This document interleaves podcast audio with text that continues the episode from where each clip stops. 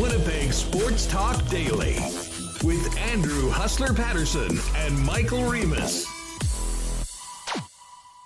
All right, what's going on, folks? Welcome to Winnipeg Sports Talk Daily for a Wednesday afternoon. Great to have you all with us. Big show coming up with the uh, latest on the Winnipeg Jets and a flurry of trade activity around the National Hockey League. Um, we've got Dan Robertson, play-by-play voice of the Winnipeg Jets, coming up in a few minutes.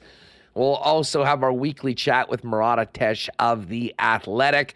And then a little later on, bringing some positive vibes to the Peg, four-time Scotties defending champion Carrie Anderson coming up on the program a little bit later on. Um, we're going to get right into it. Before we do that, a huge thanks to the sponsors that make this show happen each and every day, including Princess Auto, Cool Bet Canada, Little Brown Jug, Culligan Water, Canadian Club, Vita Health Fresh Market, Wallace and Wallace, Consolidated Supply, F Apparel, Manitoba Battery, the Nick and Nicky D Q Group, Boston Pizza, Royal Sports, and we'll get to a Why Not question of the day for the gang over at Not Autocorp, but Waverly and McGillivray. Michael Remus, what is going on? You know, I'm I'm doing good. Um, feeling a bit better about the Jets after yesterday's performance. I think they checked a couple of boxes from what we wanted to see from them. But also, I'm just like so fired up with this trade deadline. This is crazy, Hustler. There's like trades every second. I can't, I can't keep up. There's so many trades. Like you don't even know all the trades. Like you're like, is it Gus Nyquist get traded? Because every second there's a new trade. You can't keep up. It's, this is so awesome. How rattled must James Duthie be right now? Like what, what, yeah. Who's left to be traded right now? I actually have the T S N trade bait board up. Jacob Chikrin's number one. Yeah. He's um, That Tyler Bertuzzi, we haven't heard very much about him now that I guess the Wings lost those two back-to-back games against Ottawa. He's now apparently on the board, J V R. I mean, Joel Edmondson, Cam Talbot, Goss Despair. This is the top ten. Oh, and by the way, Carolina's first-round pick and Saint Louis's first-round picks now in the top ten. It kind of seems like most of the players that we've been talking about potentially on the move have already moved. These guys know what they're doing. They don't just blow smoke with these uh, with these trade bait lists. So um, we were kind of waiting for Colorado to do something. Waiting for Car- Carolina to do the Puljujärvi move yesterday. I wonder if they have more moves, uh, you know, more significant move because that was just a free player. But yeah, Colorado getting Lars Eller before we went on, which we had talked about here for the Jets would be nice. But that was a really nice ad for them. We thought they were going to get a second line center. You know, hadn't really replaced Kadri, and that's a guy who had played a huge role for the Capitals in their Um, Stanley Cup win a couple years ago. So nice ad for uh, Colorado. Yeah, just a quick update before we get to the Jets game last night and uh, more on the home team. Uh, Eller goes to the Avalanche. Washington retains thirty-one percent of Eller's cap hit and a twenty twenty-five second-round pick going to the uh, the Capitals. Um, you mentioned Nyquist. I, that one completely escaped me. He's now a member of the Minnesota Wild. A fifth-rounder this year goes to the Columbus Blue Jackets. And after we finished the show yesterday, a flurry of deals. Um, the Maple Leafs trading Rasmus Sandin to the Caps for Eric Gustafson and Boston's first-round pick this year, and then turning around and acquiring Luke Shen from the Canucks for a third-round pick this season. And, you know, I talked about this with Dustin Nielsen today on the Lock Shop, obviously, with him being in Edmonton. I love the ad of Matthias Ekholm for the new uh, for the Edmonton Oilers. Now it's Tyson Barrie, Reed Schaefer, a first rounder this year, a fourth rounder in twenty twenty-four for Ekholm. Nashville's retaining four percent of the contract, I believe two hundred fifty grand a year. We've seen a lot of Matthias Ekholm here in Winnipeg and these battles with the Predators over the years. This is an absolute horse, and that is seems seemingly exactly the sort of type of player that the Edmonton Oilers needed. Uh, so Ken Holland gets in the mix. And then, of course, after the game last night, it was a, somewhat of a sullen, uh, somber Kings dressing room, despite the comeback win in the shootout against the Winnipeg Jets, as Jonas Korpisalo and Vladislav Gavrikov go to L A from the Blue Jackets. They get a first-rounder, a third-rounder. But what was really, I think, surprising to everyone involved was the fact that Jonathan Quick, Kings legend, Stanley Cup winner, Conn Smythe winner, is now on his way to the Columbus Blue Jackets. And uh, I don't think a lot of people saw Quick's tenure in the National Hockey League or with the Kings ending with the trade late last night. Yeah, that was, um, you know, someone who's followed the Kings for a while. I was pretty shocked uh, by that. Huss, uh, John Quick, Conn Smythe Trophy winner, two-time Cup champion. You thought he's going to retire a King, you know, play with one franchise, and um, to trade him, to ship him off to Columbus from L A. I mean, that's kind of. They, I thought they did him pretty dirty. However, he is having a, t- you know, not a great season. He is making five million dollars. And to make trades, you need to free up salary. And for a guy who's not going to play for you, it really made sense for the Kings. But I think, you know, that, you know, we talk about uh, Kane and Taves having these no trade clauses. Uh, John Quick didn't have, didn't have one, and he got sent to Columbus. And Frank Cervalli reporting the fact that he was not happy about it was an understatement. Yeah, they uh, there are plenty of smoke around that. And, you know, Quick is, uh, I mean, a guy that's done so much for that club. That being said, hasn't been getting the job done right now. And, I mean, spent a lot of time yesterday talking about the fact that they needed someone to mix in a save every now and then. And looks like they're getting that guy in Korpisalo, which is an interesting transition into last night's game, Reem. Um, listen, the Jets didn't get two points, which they needed. On a positive note, they didn't get zero points. Every point counts right now. Um, but, man, I mean, you know, being up five three in that third period, that is a game that you had to have, especially with, speaking of goaltending, how uh, porous Phoenix Copley was in the L A net. Um, but a missed opportunity. But I think big picture for this Winnipeg Jets team, um, we did see a response last night. And I said yesterday on the show, who of the Jets' big difference makers was going to step up and be the change last night? Didn't take very long for us to see Josh Morrissey once again being the guy to stand up and in some ways put the team on his back. Two goals in the first period. Just a massive performance from Morrissey. A four-point night last night, proving his worth, and um, a huge part of the Jets at least having something to show for this three-game homestand. Yeah, they didn't win. They got a point. I think you're definitely disappointed by blowing two uh, two-goal leads, you know, losing in the shootout. However, you know, there are a number of things you wanted to see coming into the game tonight, and sorry, also giving up five goals was a negative, but there's a lot of things you want to see, and I think we saw them. I'm um, just on Josh Morrissey, four-point game, uh, tying Bufflin for the record for points in a game by a defenseman, and that was in April of twenty sixteen. He led the team in ice time for the fourth straight game, played just under uh, twenty-six minutes, twenty-five fifty-nine.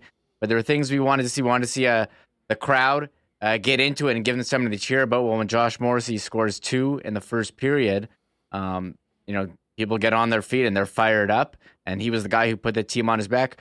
We also wanted to see someone from the bottom six step up, and we didn't have Pierre-Luc Dubois in the game, and he didn't practice, wasn't out for practice, but Kevin Stenlund uh, came in and he stepped Steady. up, scoring a shorthanded goal. So there were, I think there were a lot of things, scoring five goals, scoring even strength goals. The goal scoring was back. The goal suppression was not there yesterday, and giving up five is, you know, probably going to lose more often than not. When you give up five, they did score five, so they had a chance in the shootout, but I think they improved on a lot of things, but with, you know, twenty games left in the season or twenty-one, when you're kind of been not great here since the calendar turned, um, tough to be totally encouraged. But I, it was better. It was much better than what we saw against the Islanders and the Avalanche. Although that Islander game, pretty low bar, Hustler. Yeah, well, I mean, exactly. It couldn't have gotten worse. But, uh, I mean, listen, every single game right now is so crucial. We've talked about what's to come for the Winnipeg Jets. Back-to-back games against the Edmonton Oilers, San Jose and Minnesota at home, and then on the road out east where they have had very little success so far this year, to Florida, to Tampa, to Carolina, and then home against the Boston Bruins. The Bruins did do the Jets a bit of a favor last night, beating the Calgary Flames, although the Flames, like Winnipeg, were able to grind a point out of that matchup right now. And as we look at the standings, the Jets dead even with the Edmonton Oilers, which is fascinating going into this weekend. Uh, seventy-two points in sixty-one games for both of those squads. The Kraken won last night. They're at seventy-two, but with a game in hand. And then there's the Calgary Flames, who sit five points back right now in that ninth spot. Um, and, I mean, Nashville not entirely out of it, considering they've got sixty-four points and have three games in hand on both Calgary and Winnipeg. Um, listen, you need to, I mean, you're up two goals in the third period. I mean, that's a game that you absolutely have to have. But I think big picture, considering the lack of success this Winnipeg team has had over the course of the last number of weeks, um, what was most important was somebody stepping up the way Josh Morrissey did last night, a number of players being more impactful, the team looking like it had a lot more energy. Um, and you just have to hope that they can build off that and find out more about practice today. I know Dan Robertson's going to join us in a few minutes. Uh, build on that into a massive, massive weekend going up against the Edmonton Oilers on Friday and Saturday. Yeah, and a lot of talk yesterday about uh, Nino Niederreiter coming in, playing his first game with the Winnipeg Jets, number sixty-two. Uh, as you said, wanted to get a number to match his name for aesthetic purposes. But I think the reviews were pretty good. He's the kind of guy the team needed. Huss led the team in hits with five, and I'm just like kind of salivating here. The idea of a him and Dubois there in the top six, and, and you know, they need some bigger bodies. I was, you know, watching Kenny and Rennie and uh, on the postgame, and Ken Weeb saying the Jets have too many too many skinny guys, basically. And you know, you put in Nino. Going back to the Nintendo ice hockey going back theories. To, you have to. How do you not? How do you not? They have a lot of lot of skinny guys. They need some big some big guys who can push people around. And you definitely saw him get into it uh, yesterday. So I thought, you know, first game for him. Um, I think you, reviews have to be positive, and you know, seeing like what they got Lars Eller for a second rounder, and there was some salary retain. I mean, getting him for a second rounder, and you have him for next year. I think that was a great deal so far. And we're, we're, you know, we'll see people in chat fired up that the Jets haven't made any deals yet, but the trade deadline's tomorrow, so I'm not gonna not gonna evaluate the trade deadline based on uh, rumors and until it's done. So we'll have to wait and see what happens. Well, and, and I mean, something that's going to be interesting to talk and uh, with Murat a little bit later on is, you know, what last night's game does for Kevin Cheveldayoff's position heading into Friday. I mean, first and foremost, so many of the players have already been dealt. But, I mean, I really did wonder about the reaction of the Winnipeg Jets and what the message that they were sending to their general manager was. I mean, the last couple of weeks has not been a positive trend for the club. And I think for many people that thought there were going to be some massive, super aggressive moves, I think that cooled a little bit over the course of the last uh, little bit. Now, certainly they competed, they came out, they got something to show for last night's game. But, I mean, for those of us, myself included, that thought that maybe the way the team had played might have a massive shift as to what the general manager was thinking. Um, I'm not sure much change right now, Reem, but the bottom line is if this team is going to make a push to the playoffs and do anything in the postseason, um, I think there might still be a little bit of work to be done for Kevin Cheveldayoff before Friday afternoon. Yeah, we'll have to wait and, and see what happens here before Friday. What are they going to do? I don't know if they're going to go as all in as we thought, you know, when they were in first place, but um We'll have to, again, we'll have to see, but it was encouraging, but I'm not, I'm not so sure. Um, not so sure. Sorry. I'm just troubleshooting with, uh, with Dan in the room yeah. there, but uh, no, we're, we're no good. problem. No problem. Well, uh, listen, yeah, Dan Robertson is going to jump on with us in just a couple seconds. Um, you know, Josh Morrissey, star of the game last night, two goals, two assists, and Kevin Stenlund. Um, you know, we've had some fun with Stenny. He had a great kind of emergence into the team, Reem. Um, had played well. He, like so many players in the bottom six, snake bit, not getting a lot of chances or opportunities. Uh, but he did it twice last night, including a shorty. Um, and uh, listen, that that was a nice sign of um, some life from that bottom six. Unfortunately, we've also talked about the team just needs three goals to win, and uh, they had five, and unfortunately didn't get two points in the win column. No, Janot. I do give a shout out, um, Dylan DeMello, Huss. In a five five game, he was plus five, yeah, which is pretty crazy. And one away from the franchise record, it's Richard Smellick. Remember him with the with the Richard Thrashers? Smellick. With the Thrashers? That was in two thousand two, um, which is so... I hate how they do these Thrasher records, but that's fine. They did look great in in the uh, you know the heritage jerseys we've seen all week. And we do have to give a shout out, a nice feature on Ray Neufeld on the broadcast. He was there dropping the puck uh, for Black History, and he's part of Black History Month. And um, I like seeing you know like seeing that as part of uh, you know game feature, and, and you know, nice for him to uh, nice honor for him to drop the puck as well. You got it. Hey, listen, we will hear from uh, Rick Bowness and Josh Morrissey, but uh, Dan Robertson's here ready to go, so we'll we'll do that maybe after Dan joins us before Murat. Do have to give a big thanks to uh, one of our best supporters, Dallas Pauls. Thanks so much for the super chat, Dallas. Huss and Remus, you guys are awesome. Have a beer on me after the show today. Will do, Dallas. Thank you very much for uh, for that. All right, so Dan Robertson's coming up. Murat Atesh a little later on. And curling fans, the queen of Canadian curling, reigning four times in a row, Carrie Anderson, coming up a little later on on the program as well. Uh, before we get to Dan, um, folks, if you're in need of a battery for your car, your truck, or even that summer toy you're working on, Manitoba Batteries, the most convenient and well-priced option in the city, and you'll be shopping local. Heck, you can put the order in for a battery around now and having it sitting on your doorstep in two to four hours for less money than you'd spend anywhere else in Winnipeg on the same battery. Manitoba Battery is basically the Amazon of batteries here in Winnipeg. No fighting for a parking spot at Costco. No waiting in line at Canadian Tire. No spending more money on a battery at the big box stores. Let Manitoba Battery bring it to you while you spend time on more important things. Give them a phone call. You can always pop in and check them out on Logan Avenue or order online at manitoba battery dot com and let Manitoba Battery simplify your life. Cannot wait for this snow to melt, get to some playoff hockey, and, of course, get outside and make the most of uh, our summer.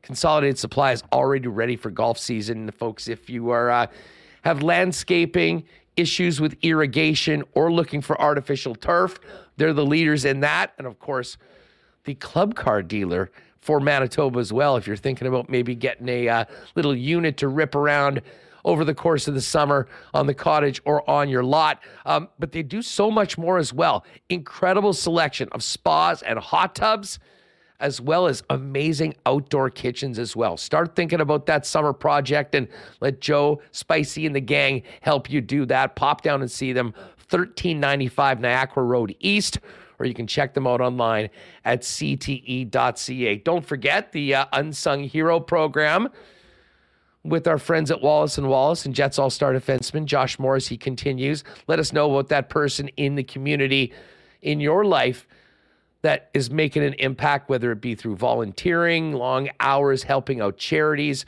or maybe just being that go-to person on the block that helps those in need. Let us know about that person. Unsung Hero at winnipeg sports talk dot com is where you want to send the, uh, the nominations into.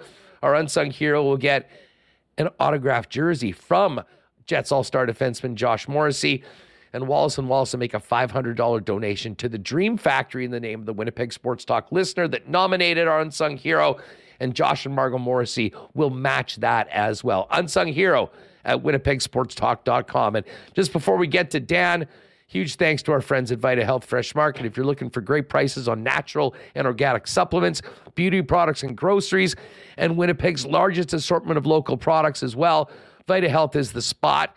And you can get ready for Saint Patrick's Day with all of your favorites. If you're looking to celebrate the day with some non-alcoholic craft beer, mocktails, and some great snacks too. And with spring just around the corner, get ready for it with Ultimate Male Energy. Formulated specifically for men over thirty-five, Ultimate Male Energy is designed to help improve testosterone production, reduce excess body fat, build muscle tissue, maintain prostate health, and more. It's on sale today at Vita Health. Vita Health Fresh Market, empowering people to lead healthy lives. Seven Winnipeg locations, including the newest store in Linden Ridge, and online at my vita dot c a. Well, we did see more male energy from the Winnipeg Jets last night, and that was exactly what this team needed, although the result wasn't quite what they or their fans had hoped. Let's get the latest on the club with the voice of the Jets on T S N, our pal Dan Robertson. Dan, what's up, man? Great to have you back on the show. Oh, it's good to be back. How have you been? Uh, well, we've been well, kind of, you know, like everyone else, going along with the ups and downs of this hockey club. It's been a wild season, but uh, obviously the last stretch has not been that has not been smooth sailing. You, you've been behind the uh, the uh, microphone for all of these games. I- I'm very interested in your perspective on where the Jets are right now, because there has been an element of deja vu for some people that have seen some second half slumps in the past.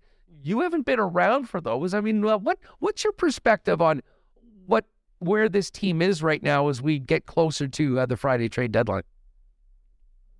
I look back and look at the first thirty games or so, and it, it seemed to me that the team got a lot of breaks. Now, they earned them, but it, it almost seemed like when they were maybe trailing by a goal or even two, two, they found a way more often than not to come back. Or if they had a two-game losing streak. Remember, now that I say that, they didn't have many two-game losing streaks, if you want to call them that. They were able to nip it in the bud almost right away. So uh, I think every season comes with its challenges. And, and Rick Bowness said yesterday, we're going to we'll learn a lot about this team in the next couple of weeks. But it's it was interesting last night. They finally scored, and you could feel the dam break a little bit. So it was nice to see them to, to get moving offensively. But just overall, you get the feeling that there's not as much confidence uh, with the team as there was in the first thirty games. I mean, a, a bit of a losing skid will do that. So I'm really fascinated to see, you know, where they go from here. Uh, Connor Hellebuck's allowed, I guess, ten goals in his last two games. You can't put that all on him. Uh, but at some point, that number will correct itself a little bit. Uh, and it's the other thing, too, is it, you really feel the intensity changing across the league. Obviously, now with the trade deadline coming up, that games uh, that were a little easier to play in earlier in the season, it, it's not the case anymore. No, uh, that certainly is, uh, is an astute point, and I think we're sort of seeing the Jets maybe being, in the past couple of weeks, caught off guard by how much other teams had sort of ramped up that level of urgency, intensity. Um, and we saw it. I mean, for me last night, Dan, we talked a lot on the show. We heard what Rick Bowness had to say going into Friday. We know what happened there. There was a test of the character and pride of the club Sunday afternoon. That did not go well. To me, it was about who was going to step up and be a difference maker last night. And uh, no surprise that Josh Morrissey, once again, was that guy for the Winnipeg Jets. What did you think about his impact last night and the statement that he made when his team needed someone to raise their hand and say they are that guy? Well, I know the result was different, but it reminded me of the game just before the break when they beat the Blues. Big time. Uh, yeah, he stepped up, and we all remember the, the celebration that he had when he scored one of the goals. Uh, so it was, it was similar last night, and I think that's what I was kind of waiting for all along during this slump, to see which of the, the big guys, so to speak, were going to step up and kind of grab a game by the throat. So it was Josh last night. I mean, he was brilliant again. It wasn't enough, but it, what you say, just to go back to that for a minute, it it, it stands out to me too. I mean, uh, as soon as they lost to the Islanders in New York last week, Rick said, Friday's game is the biggest of the year. We'll see how they respond. So that comes and goes. They didn't respond well. Then it was, okay, well, we'll see what they're made of, uh, to paraphrase, on Sunday. And that game didn't go well either. So um, it was nice to see them at least get a point last night, but you know, at some point, and Bowness has said this too, we're tired of we're tired of meetings, we're tired of talking. We want to see it on the ice. So where they go from here in these next two games against the, you know, a team with a, an injection of life uh, from the trade market uh, with the Oilers, it's going to be a fascinating pair of games in the back-to-back Friday and Saturday. Well, and we'll see what these teams look like by the time we get to Friday, because my God, there's been a lot of activity around the National Hockey League. We'll get to that in a minute. But as far as last night, I mean, we could talk about Morrissey's performance, and certainly Kevin Stenlund. I mean, my God, the, the bottom six needed to do something, and uh, I thought he really acquitted himself well with a couple of big goals. But we did see the debut of Nino Niederreiter, who came in in the midst of this skid right now, led the team in hits, seem, seemingly fitting quite well. Unfortunately, Dubois wasn't there, so they could have really had those full top two lines. But um, what did you think about Niederreiter in his Jet debut last night? I thought he came as advertised, and I, I'm always a little leery of players when they make their debut with a team after what had to be a, a crazy, little more than, a, I guess, a couple of days for Niederreiter. And he talked about how he found out uh, that he was being traded, and it, it can't be it can't be easy for anybody to sort of make that move, and you're going on adrenaline, and then you find yourself uh, in your first game in a New Jersey after meeting new players. But I liked how uh, he played physically. That hit on Dursey, uh, they gave him a couple of minutes for the, the head contact, but the Jets do need more of that. Not specifically big hits uh, in open ice or along the boards, but somebody who brings his sides and gets to the net. So uh, I, I like to give guys like that a little bit of grace, right? Allow them to settle in and, and see where they go from there. But I really like the trade. It's a, it's a quality player for a second-round pick, and I think had Perfetti not been hurt, they needed to make that move anyway, or, or something similar. So, and you, you're right. I didn't think about that. Without uh, Dubois in there, the top six not really cemented. Uh, it's it's a little more difficult to, to get a good read. I said it during the broadcast. If you want to uh, make make some fans of yourself when your first game with a new team, take a run at somebody like he did with Jersey. Uh, you know, the fans love that. So I, I think he's going to fit nicely. Well, and to be honest, that's exactly what this team needed. I mean, uh, you know, the one thing that seemingly was lacking a little bit, you mentioned confidence, but also that energy and emotion. And I think back to Rick Bowness early on in the season, Dan, you know, at a far less crucial time than we're at right now, mentioning that, you know, the bench was quiet at times and he wanted to get then bring that passion back to, um, you know, to his club. Um, and sometimes it's hard to do that when things aren't going well. Guys are looking around and sort of waiting, waiting for something to happen, and often, unfortunately, expecting the worst. Um, what did you think about Bones's handling of the team and what he had to say? Because, man, you know, as much as we wanted to see that reaction last night, we did see it from some players. It has been very interesting seeing how Rick has handled the media over the course of this last week or so, because it's been quite a departure from the guy that was pulling no punches for the better part of the first forty-five, fifty games of the season. Yeah, it is. It's all fascinating, right? So even when they were successful uh, or going through the, the best parts of the season and, and something would go wrong, he would, as you're alluding to, he would mention it sort of in the media in, a, in an attempt to help nip it in the bud. And, and I, I like that.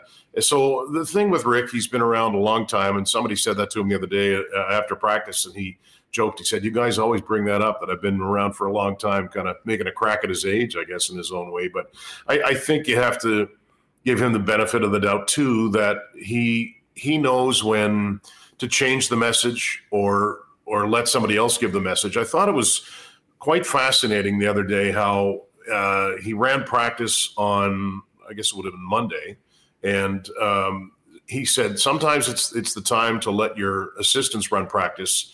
Today was a practice for me to run, and he was very vocal, and and, and I guess obviously he has a feel of when too much yelling and too much barking uh, becomes too much. Uh, again, he can lean on his experience there, and Uh, but that's, you know, you get to the point in the season, too, when players can tend to tune that out. I I, I think it's too early for that. I, I like what he's doing. But, uh, again, I give him a nod to his experience to let him know uh, the best way to handle these things. There, there's no, I don't know, there's never an easy way out, right? Even a guy with that much experience to try to push the right buttons. He went back um, a, a few games ago, and I guess it was Saturday. They uh, canceled practice, and he said to us, well, maybe I made the right move. I'm not sure. I guess we'll know against the Islanders. He was kind of banking on rest rather than another practice. So, you know, no matter how many times you've been around the league uh, or how many years you've coached, it's it's an imperfect art. You're always kind of searching for the right answers, and uh, he's hoping that he's he's found the right ones. Another pretty good practice today where he was demonstrative again and, and uh, making sure guys uh, paid attention to the small details or the, the large details too. So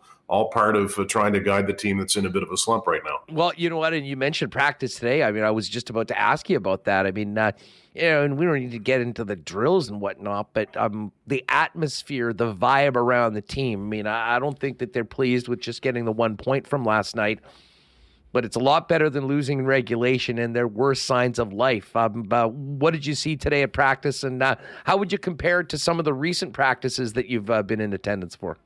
Well, probably not quite as intense as the practice uh, on Monday, but still he was making it clear what he wanted and what he needed, and guys getting to the net and paying attention to those details, right? One thing that's interested me all year long about his practices, and I don't know that I've really seen this before, one of the details that he looks at when, if there's a line rush, he, he won't let guys go offside. If they do, he blows the whistle and makes them do it again. I guess the, the thought being, you wouldn't do it in a game, right? So so that's it. It's more about more about details. But again, he was he was barking, and I don't mean that in a in a negative way. So he's he's got the foot down right now, and you can see too uh, when you're winning, right? Guys are a little more light, lighthearted, even if it is a hard practice. There's a little more laughter, a little more joking, and that sort of thing. Don't see a heck of a lot of that right now, and that's understandable because they're in a tough spot. Uh, tough spot as uh, they get ready for Edmonton for two in a row on Friday. Yeah, and, and, yeah, you know, Dan, I was just, Reem and I were, you know, getting into the show, and we're obviously, like so many people, we're looking at the standings every day, and you know, the Edmonton Oilers lost earlier this week to the Boston Bruins. Before that, you know, they had some dreadful performances. I, I mean, I do a show with uh, Dustin Nielsen on T S N in Edmonton, and often have some fun talking to him about how the text line's looking in the morning when the sky is falling. They went a, a stretch of eighteen games with only one loss in regulation. And, and those the regulation losses is what's really hampering the Winnipeg Jets. I mean, they haven't been getting to overtime like they did last night, and Dallas has an extra twelve points on them in that category. But the Edmonton Oilers and Winnipeg Jets are in a dead heat at seventy-two points in sixty-one games, and it just speaks to how incredibly wide open the West is, but also how a slump or not getting points to show for a few games like the Winnipeg Jets have had can really change your position in a very quick fashion. It is amazing. What were they? Four points out of first last night. So you kind of look at it that way. Some people feel the sky is falling, and maybe they're justified. But if you look at it in the other sense, it's a good team that you would expect would get things turned around. I, I'd be interested to know what the – obviously they're different markets, right? There's more, I think, going into the season – Um, there's more high hopes on the Oilers from their fan base than there would have been from Jets fans, I would imagine. And so are the Oilers fans happy with where they are right now uh, as compared to the Jets fans? But it's one of those things you look at it, I think, coming into the season too. You, you knew there's a lot of quality in the Central. I'm a little bit surprised that Saint Louis kind of went the way they did. But uh, I think we all felt once Colorado got a little bit healthy, then we knew what would happen. They just picked up Lars Eller today, too, who I thought might have been a decent fit here in Winnipeg. But, uh, yeah, it's it's it's tight. So, and that's what I mentioned earlier. All of a sudden, it's like a switch was flipped, and it's kind of playoff intensity, or it's close to it. And I, I know last night was a little bit messy and, and higher scoring than I think we all thought it would be. But uh, and maybe it's just in my own head, but I felt kind of the feeling in the building had that kind of – playoff pulse to it. They got the two goals uh, to start the game, and then the fans were a certain way. And then when the, the Kings tied it late on the Vilardi goal, you could have heard a pin drop. So all part of the, the fun of uh, getting to hockey now on the first of March. Yeah, it has been quite a roller coaster. And I mean, just looking at the standings right now as far as the West goes, I mean, it really is crazy. The Jets technically are in the eighth spot right now. They're four points out of first in the conference. There are four points, Dan, separating the eight teams, and then another five points with the Calgary Flames knocking on the door. And you know we're going to see a pushback from the Flames. I mean, I think Linus Ullmark made fifty-four saves last night in that game. Um, sometimes objects in the uh, in the mirror are closer than they appear, but everyone's so bunched up and from one to eight right now. I can't remember a scenario like this at this point in the season in a long time. No, I can't either, but that's what makes it fun. And that, that's what makes guys grip the stick a little more tight, too, I think, when things aren't going well. Because, you know, if you're having a bit of a slump in December, that's one thing. But uh, and, and I wonder this, too. Sometimes I say it on the broadcast, and I think, should I say what the standings are? Is it, you know, scoreboard watching? Is it too early for that? Well, I don't think it is. No. Uh, yeah. So, and, but that's, again, that's, that's what makes it fun, right? So you look at, at different teams. I mean, Dallas, uh, they've been in a bit of a slide too, right? So uh, they're in a better spot, obviously, uh, going into play at the start of last week, for example, than the Jets were, but they had a chance to not pull away, but uh, get a little bit of breathing room. Nobody's perfect in the Central. And, and I think, as I said earlier, Colorado's Colorado. When they get healthy, look out, but, uh, it's just about playing well at the right time and then seeing where it goes from there. But it's fun. Again, I keep saying it, it's a fun time of the year, but you look at the calendar and you think, okay, Jets have a, that southeastern uh, U S trip coming up where it's back-to-back. The Panthers and Tampa, that's tough. Carolina's tough. You know, I guess, you know, if you don't play well, everybody's tough. Columbus beat them twice this year, so it's cliche, but you have to bring your A game on a nightly basis. Yeah, no freebies in the National Hockey League. That is for sure. Um, you know, before you know, we get to Friday night, um, there's the trade deadline. I'm not sure who's still available considering how many trades we've seen over the last little bit. But um, what do you, uh, what are you expecting much from the Winnipeg Jets? Do you think there'll be some more moves? Um, will be these significant? Will they be more on the periphery, maybe adding to the bottom six? How active do you think this club might be? Well, I've thought all along that they need somebody who can win some faceoffs, and I referenced that when I talked about Eller earlier. And the main reason I believe that is just that Rick Bowness has talked about not getting another centerman, but when they haven't been good at the dot, which is for the most part they haven't been this year, I, I you know, I've, I've thought all along he and, and Cheveldayoff speak, and that's probably something that Rick wants. Now, who is available out there? I, I wouldn't think it would be a big name. As you said, a lot of them are off the board.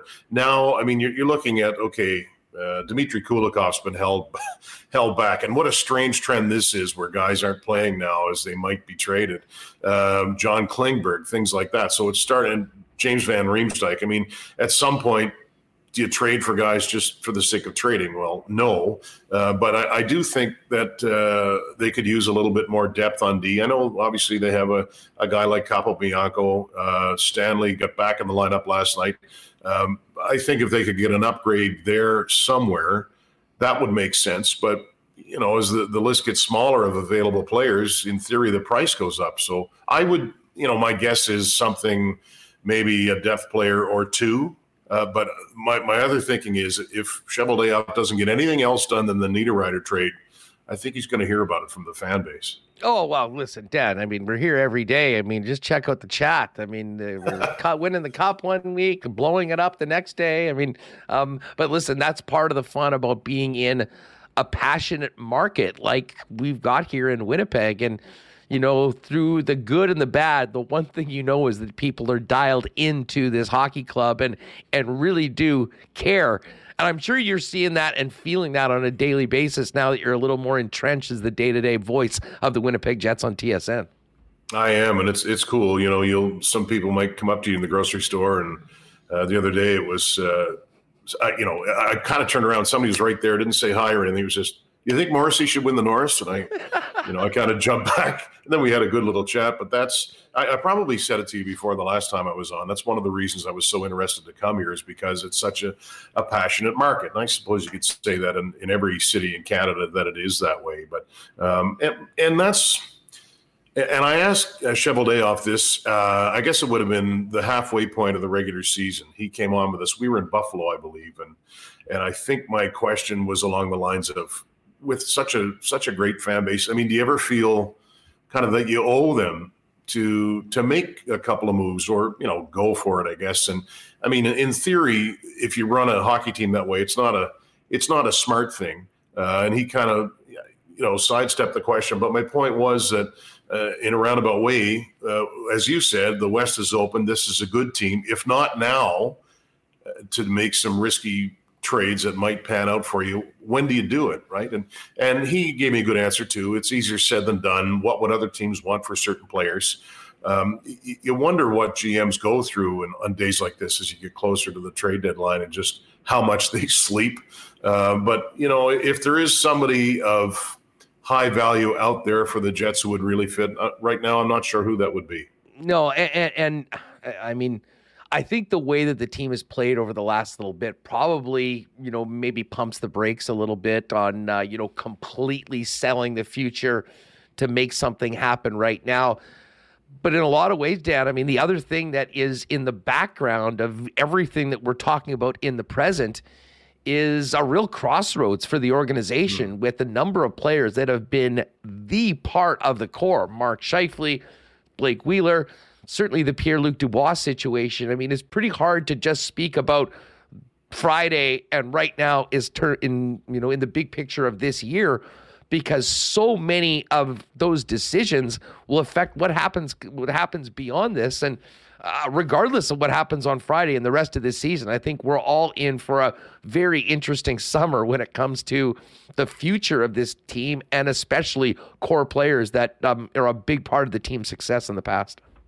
No, that's the thing, and it is fascinating. And and I look, uh, I, what was it the other day? Yesterday, I think I heard that Ken Holland said he would be willing to trade a first round pick for a for a rental. I'm quite sure that I saw that. Now, uh, that's the Oilers are obviously in a, a different situation than the Jets. They they have the best player in the game in his prime, and Dreisaitl's right there too. Every every organization is different. Uh, I'd rather have a G M who doesn't think along those lines. Now, I, maybe I'm talking out of both sides of my mouth. I said uh, just a minute ago that at what point, if you don't make some significant moves uh, for the now, then, then when do you do it? But, I mean, Cheveldayoff knows better than any of us the situation that you're talking about with some players either getting older or getting near the end of their contract or perhaps not wanting to be here long term. So um, I know – there's reason to believe in this team, right? And I think they're better than they've shown the last week and a half. Now, are they as good as they showed us the first thirty games? I think so, pretty close. Uh, they have an ace in the hole and a terrific goaltender in Hellebuyck, and that will cover up a lot of blemishes uh, when he gets back on his game. And I think that's going to happen. But uh, as I said, if it's if the Niederreiter move is the only move, then uh, I can see a lot of hair pulling among Jets fans.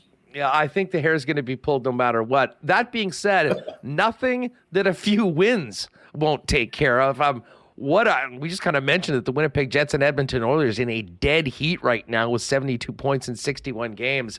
What a scenario we've got coming up this weekend with two games twenty-two hours apart in the two cities between teams that are tied right now in the N H L standings. And so there's a lot of subplots, right? Do you go... Do you go back-to-back with Hellebuyck? Um, here's a guy who the second of a back-to-back when he was at Madison Square Garden played one of the best games of his career. Uh, you know, Riddick's been pretty good this year. Um, do you – what do you do? Do you, do you let him go Saturday? Do you see what happens Friday? That's just sort of one subplot. I mean, they play again against – their next game is against a weak Sharks team on – Monday, I guess it is after that, and then Minnesota two nights after that. So that's just that's just one angle. With me, you look at the Oilers, and uh, to me, you're not sure what you're going to get uh, from them, you know, one from one night to the next. So, but you can only kind of take care of yourself and put your best foot forward. Will Dubois be able to play? He didn't practice today, so and you you know just to go to him for a minute, you wondered. I think he had three points in his previous nine games, and I thought something was up. Because he, he'd been so dominant all year long, and then for that stretch, he kind of he wasn't the same player. So uh, you wonder just how healthy he is, and when he comes back, how healthy he'll be. But uh, you know, if I were to try to predict what's going to happen this weekend against the Oilers, I wouldn't do a very good job. I, I really have no clue, right? You try to limit the the McDavids and the Dreisaitls. That's easier said than done. How does how does their power play look now that Barry's gone? Uh, obviously, there's still a lot of weapons there. It was an interesting acquisition with Ekholm, so uh, I don't know what we're going to see, but I'm, I'm really anxious to see Friday and Saturday. Yeah, it, it is going to be a lot of fun. And like I said with Dusty today on the Lock Shop, uh, you know, there were a lot of there was some consternation. Or like, what does this do to the power play? If ninety-seven's on your power play, I think you're going to be. Uh, I think you're going to be fine. By the way, you're Remo right. Just letting us know a big signing uh, extension of Dylan Larkin in Detroit. He will stay with the Red Wings, uh, the team that he's played with his entire career, eight years at eight point seven million dollars. Dan Robertson is with us, voice of the Jets on T S N. Dan, before we go, I want to just quickly step back from the minutia of last night's game and the trade deadline. You're about three quarters of the way through your first season here in Winnipeg. We've talked about the fan base, but I'm, I just wanted to ask you, I mean, looking at this season so far, uh, is there a player or players that have stood out that have really surprised you that maybe you weren't as much on your radar before? I mean, uh, get us get us into the booth in the day-to-day right now and looking at this sixty games so far, um, you know, what has sort of stood out to you amongst guys that have maybe impressed you or maybe off the ice been particularly fun to deal with? Well, I'll go with the second first. Adam Lowry couldn't be a nicer person. Uh, I chatted with him, I don't know, a month ago, and I just asked him one question, and he he kept talking. You know, most players will answer your question and and maybe another question, and you move on, and that's fine. But he he was really engaging, right? And it was just nice to talk to someone like that. And Nate Schmidt's a cool guy too, and always smiling. We know that. And uh, you know, Dylan uh, Dylan DeMello wished me happy birthday the other day, so that was kind of cool. Like it, it's just uh, it's nice when guys show a personal side to them. Uh, and I suppose this won't surprise you when I say it, but uh, I had no idea Josh Morrissey was this good. Now this is clearly his best season, uh, and I knew he was a brilliant skater. And I the few times I would two times I would call Jets games a year before this, I, I very much appreciated that. I didn't know that he had that strong of a defensive game in him, but more importantly, um, that offense. Like, you know, last night when he took that pass from DeMello, and I thought, okay, he's going to score because he had a chance to walk down to the top of the circle. He is such a hard and accurate shot. Uh, there's just so many things to like about his game. Uh, Pierre-Luc Dubois, too, um, I think we've seen him really blossom this year, like to the point where he, if not totally take over games, certainly long stretches of time where it's really fun to watch him, where he almost welcomes contact. He he almost draws a couple of guys to him and likes that. He can hang on to it and, and wait till somebody gets open and make a, make a pass. And, and I love seeing somebody evolve that way where you can see their confidence grow sort of right before your eyes, where no longer are they tentative with the puck, but now they're kind of, you know, like playing like I'm the man, and, and I love that. So that's why it's too bad he's been he's been shaken up lately, and you hope he can come back and find his form. But it's it's cool to see different players find their their highest level at, at different ages, right? It's uh, nobody's a cookie cutter. Nobody, not many people come right into the league, even as high picks like Morrissey and Dubois, and dominate right away. It takes a while, but it's. It, and really, there's been no, other than Dubois' play during this time where he's probably been hurt, uh, there's not been a drop-off for me between those guys. They've been consistent and, and remarkable all year long. Well, Dan, uh, you have been consistent and remarkable all year long, your first year with the Winnipeg Jets. Uh, so many great comments in the chat from Jet fans and how much they've been enjoying the broadcasts. And uh, as they say, we, we talk about the playoffs coming up. The playoffs really are now. And this stretch run of uh, of games is going to be uh, a heck of a lot of fun to see what happens starting on Friday night. Thank you so much for doing this, and uh, hopefully we can do this again soon. Anytime. Thanks a lot. Dan Robertson, voice of the Jets on T S N, joining us today on Winnipeg Sports Talk. We will talk much more Jets. Murat Atesh coming up a little later on, but we will hear from Rick Bowness and Josh Morrissey post-game and talk a little bit about that coming up in just a couple seconds. Um, do have to thank our friends over at Royal Sports. We mentioned Nito Niederreiter's debut yesterday. Uh, he did get he had a very aesthetically pleasing-looking jersey with the big name and the big numbers, number sixty-two. If you're looking for a new jersey of uh, Niederreiter or any of the Winnipeg Jets, or just the best selection in Winnipeg Jets merchandise, pop down and check out our pals down at Royal Sports. Huge selection of Bomber gear as well, and N F L, Major League Baseball with Blue Jays season right around the corner, international soccer, N H L outside of the Winnipeg Jets as well. They really do have it all.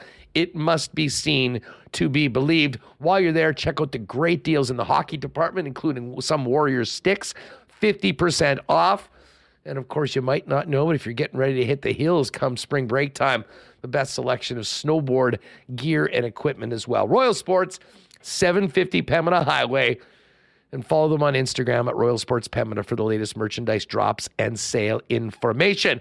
Speaking of gear, um, if you got to gear it up a little bit, the best selection of menswear, including custom suits, custom shirts, pants, and more, is down at F Apparel at one ninety Smith Street downtown. Custom suits beginning at just four hundred dollars, not to mention custom shirts, tucked and untucked, as well as golf pants, chinos, and much, much more. Fellas, if you're in a wedding party this year, don't waste your money renting tuxes and sending them back the next day. Talk to the guys at F Apparel about getting the fellas suited up in custom suits from F Apparel that you can wear long beyond the big day. And everyone in the wedding party will get a fifteen percent off discount when the wedding party purchases their suits over at F Apparel. And by the way, if you got a twenty twenty-three grad in the house as well, get the young man set up with a custom suit. It will come with a free custom shirt and tie from the gang at F Apparel. one ninety Smith Street downtown. Find out more or make an appointment online at F, that's E P H apparel dot com. Um, no Jets game tonight, but six games in the National Hockey League, including a big one between the Leafs and the Edmonton Oilers. No better place to get together with the gang and watch the big game on the big screen than your local Boston Pizza, chowing down on famous Boston's wings, gourmet pizzas, and maybe an ice-cold schooner or two as well. And heck, if you're staying at home, you can always order online and get the great taste of Boston pizza delivered hot and fast to your home by ordering online at boston pizza dot com. All right, let's get Remus back in here. Uh, man, that was a fun conversation with Dan. He is, you know, big shoes to fill from our guy Dennis Bayak, but I mean, as Jet fans, man, are we lucky to move from a legend like Dennis to Dan, who's just been uh, killing it all year long. Yeah, Dan has has a great uh, great call of the game, and um, seeing a lot of comments in chat saying that the Jets, uh, you know, having Dan has made what, losing Dennis more bearable, but he's also been one of the bright spots of the season, and I do enjoy tuning in to every game on T S N and seeing uh, Dan and Kevin's call, and very nice of Dan to uh, join us and while well, working through some of the technical issues uh, on the, in the back. And again, I used to text Dan all the time when he was with Montreal, and he was always get back to me right away and would, would come on with Rick, because uh, him and Rick, uh, they grew up together out east. So uh, Maritime yeah, boys. Yeah, exactly. So it was great. Um, great again. We I was you know I was very nervous in the summer, and we've had this conversation before. We're nervous in the summer about how the Jets broadcast would look. We got so used to Dennis, Sarah, and uh, and Kevin or Shane or whoever. Well, not to mention and, we didn't even know who was going to do the games yeah. until officially like a day before the season started. And that, that yeah, and that was the number one off-season question. Uh, like no one really cared. I mean, yeah, the you know the roster, sure, but literally every day, okay, who's the play-by-play guy? And um, they, you know, we're lucky to have uh, have Dan, and you know, he's thanks to to him for joining us uh, today. Yeah, really appreciated Dan jumping on with us. Murat Ateş is going to come up. He's uh, heading back from practice. We'll hear what uh, happened today at the rink, and uh, maybe hear from Rick Bowness a little later on as far as what happened today. Uh, but, Remo, let's get to the clips coming out of last night's game. As I said, we got to Dan a little bit early. I did want to play on this. And let's start off with the Rick Bowness. So we'll go six through nine. Uh, and then hear from Josh Morrissey, who had such a monster game last night when his team needed it so badly. Um Listen, Bones had challenged his club, said that the game was challenging them. It did not go well on the weekend. Certainly a better response last night, and you know, putting a few red lights on certainly helped, although the final result wasn't quite what they wanted. One point better than zero, that's for sure. Here's what Bones had to say about last night's game against the Kings. Well, at least the energy was there. The compete was there. Couple of uh, blown assignments, a couple of fluky, you know, breaks on that, f- like the fourth goal goes off, goes right on to the hottest player in the in the in the, in the game. Uh, yeah, but we competed hard tonight. We did. The blown assignments thing is is that uh, a confidence thing that we're at? No, at this that's stage? Just a mistake. I mean, don't overanalyze it. They they made a mistake. All right, Bones last night. Um, uh, you know, you have to appreciate his frankness, and um, you know, they're. Listen, there are always going to be mistakes. Sometimes they get magnified a little bit more, especially as he mentioned, Reem, when the puck goes to Anze Kopitar, who we didn't spend a lot of time talking about. But um, talk about putting a team on your back last night. I mean, they weren't getting any goaltending, and he just simply went out and scored four times for the Los Angeles Kings at uh, Canada Life Center. Um, Anze Kopitar, man, he's been so hot, Hustler, uh, over the last fifteen games here. twenty-two points, which is absolutely absurd. And, you know, with his play last night, there's going to be a lot of debates about him. Uh, you know, Hall of Fame, he's got the two Stanley Cups. He's captain, um, you know, internationally, he's really carried Slovenia on his back. Huge fan of Anze Kopitar. And Josh Morrissey said yesterday after the game, I mean, he looks the same that he did, you know, ten years ago with the Kings when they were winning Stanley Cups. And what a, again, he's on a tear. I didn't think he had uh, this level still in him, but he's just, he's been so consistent uh, throughout his career. Yeah, uh, and Kopitar, I mean, he's still doing it at thirty-five years old, has the one more year on his deal at ten million dollars. Um, and while players like Jonathan Quick, well, are no longer even with the Kings, but, you know, have sort of aged and their plays fallen off, can't say that about the captain of the L A Kings, Anze Kopitar, who was such a force last night. Um, let's get back to uh, Bones, though, um, and hear what he thought about the newest Winnipeg Jet, Nino Niederreiter, who made his Jet debut last night at Canada Life Center. He's a solid top six guy. Um, you know, we got to get the power play going, clearly, and he was good. We're, the role we asked him to play in the power play, he did a good job in the bumper position. Uh, that's what he is. He's a big guy that goes to the net and finishes checks. Uh, I thought he was, you know, for his first game with us, I thought he was very good. All right, there's Bones on uh, on Nino Niederreiter's debut with the Winnipeg Jets. Now, uh, listen, it was much better than what happened on the weekend, but they didn't get the two points. Uh, Bones just touched on the mood around the club after playing much better, but not getting the desired result. When things aren't going your way, this is what usually happens. You know, we got to just keep, that was a good sign tonight. Um, they don't always automatically go your way. Uh, so we just got to keep, we got to build on it. And, you know, we're going to have a tough weekend with Edmonton back to back. Um, but if we play as hard as we did tonight, then we'll be okay. All right, uh, Rick Bowness on uh, on the mood after uh, playing much better, but not getting the two points. Um, one more from Bones, and he sort of alluded to this uh, when speaking about Nito Niederreiter.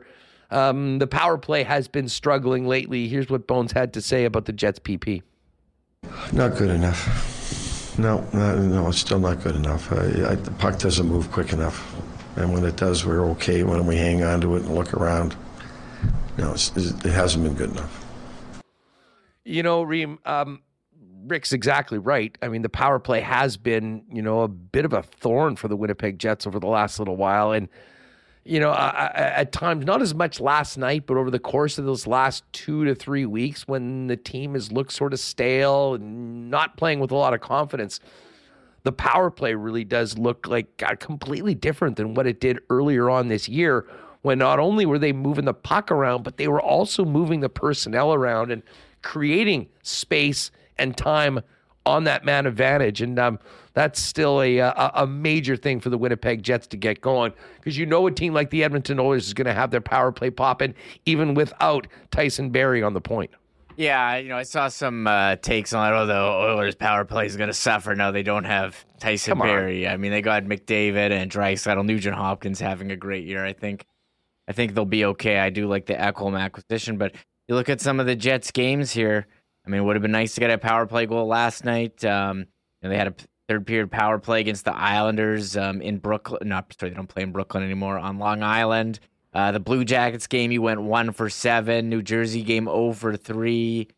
Um, there's, I mean, some of these games here has, what, oh, sorry, I know they won against the Blues, but zero for six against the Blues in that game before the break. So, I mean, there's been games where they needed the power play to score a goal, and it just hasn't been there. Now, they did score one against the Rangers in the game that they won, but it just, when, you know, you need a boost from the power play and you're in a tight game and you need that goal and you're they're giving you a chance with a man advantage, the Jets really haven't taken advantage, and that's a power play that was so good to start the year.